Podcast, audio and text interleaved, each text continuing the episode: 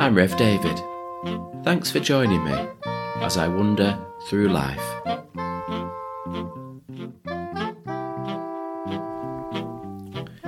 Over the past few weeks, I've been exploring the Methodist way of life, picking one of the commitments from each of the four areas of worship, learning and caring, service, and evangelism. This week, I want to finish this topic by going back to worship and to another of the commitments. We will look and listen for God in Scripture and in the world. And I really want to start with the question that I ask myself about this why? Why is it so important for us to look and listen for God in Scripture and in the world? I think that the answer is twofold. Firstly, to overcome separateness, that notion that God is out there somewhere, far away. And secondly, to help us understand that God is involved in our lives an integral part.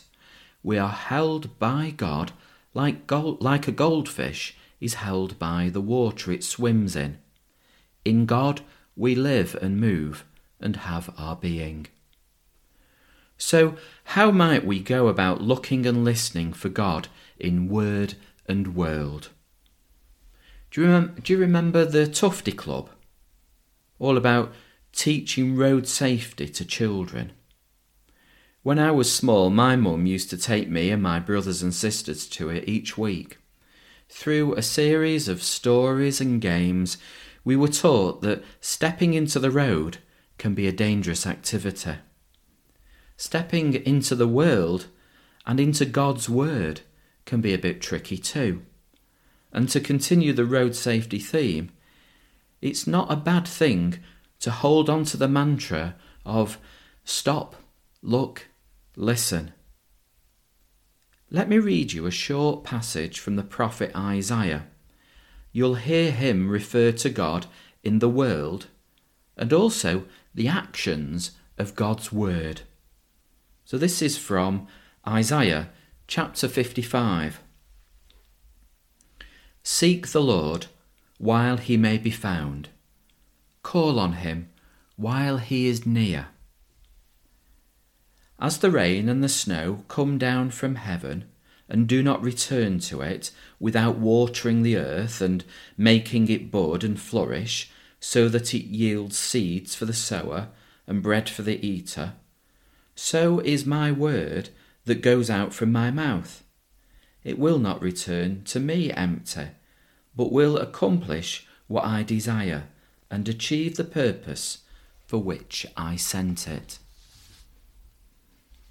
What I like about this passage is the image of God's Word as being busy. This is not thousands of dull words copied onto parchment or bound into books, but is a force, a movement, something alive and purposeful.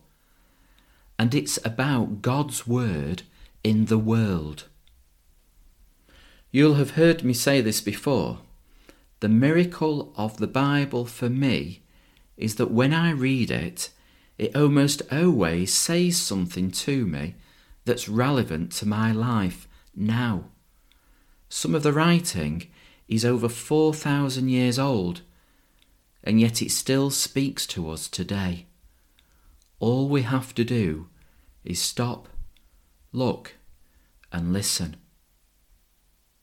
Although, really, I shouldn't say all we have to do, because that makes it sound too trivial. Some of the Bible is hard to read and even harder to understand, and some of it is clearly of its time, and we've moved on for the better, for example, regarding slavery. So maybe I should have said, stop, look, listen, and wrestle. Because if you're wrestling with something, then you're definitely taking it seriously. Scripture is our greatest resource about God, but it's not always easy. Let's think about looking and listening for God in the world for a moment. The easy one, especially for all of us who live in the Lake District, is simply to point to the beauty, the magnificence, the diversity of creation. Take a completely different perspective. What about all those apparently random acts of kindness that people do each and every day? Isn't that God at work in the world? Do you have a sense of God's presence in the world? Where do you look? Where do you notice Him? There's a phrase we often use about counting our blessings. In White Christmas, Bing Crosby sings, When I'm worried and I can't sleep, I count my blessings instead of sheep. But there's something before that, and that's simply noticing our blessings. Noticing how we are blessed helps us notice how God is present in our lives. I want to finish by asking you to try an experiment, and it's about using your imagination. Imagine that you are standing at the end of a straight road, and there are terraced houses running down both sides of the street, and you're looking along the road.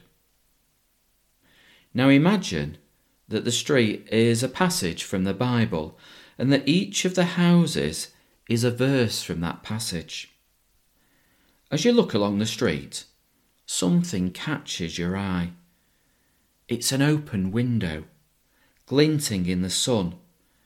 It's a particular verse speaking to you. Who or what opened that window for you today? And on a different day, with the sun in a different position, it might reflect from a different window. And a different Bible verse speaks to you. And if you stand with your friends side by side, then the angle of the sun will be different for you both inviting you into different places. This is the richness, the diversity, the living Word of God.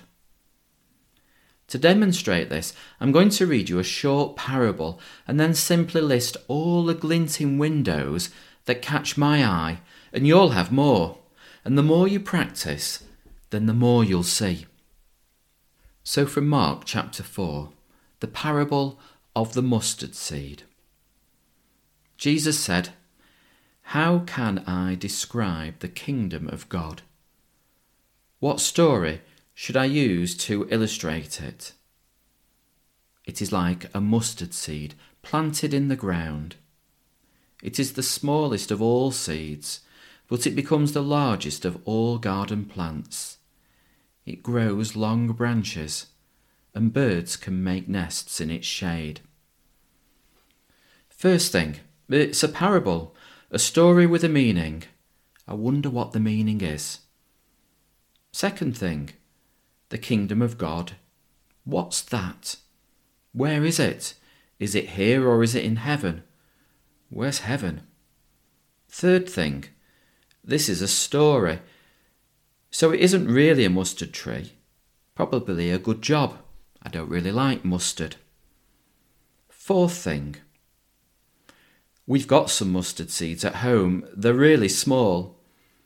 I spilt them once when I was cooking and they kept turning up for ages, a bit like the pine needles off the Christmas tree. Fifth thing, the smallest becomes the largest. Does that mean that I should worry about there only being a few of us? There were only a few Jesus followers at the beginning and there are over 2 billion of us now. Sixth thing Does it need to be the largest? Well, I suppose it needs to be pretty big if there's going to be room for all the animals and birds. Or maybe it's just to remind us that God is really big too. Seventh thing, it offers shade. Living where I do, where the sun doesn't shine that much, then everything is always in shade. But when Jesus told his story in Judea, then the sun always shone and shade was something that everyone wanted. Will people want the shade that the kingdom of God offers? Do I want it? What kind of shade is it? And so we could go on. Stand at the end of the street and watch for the windows that glint in the sun. God's speaking to you. Stopping, looking, listening for God in Scripture and the world, we can all do it. And however we do it, doing it seriously, connects us to the one in whom we live and move and have our being.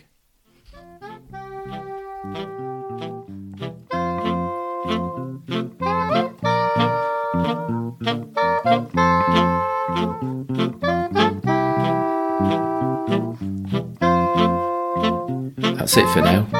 Thanks for listening, and I'll see you next time.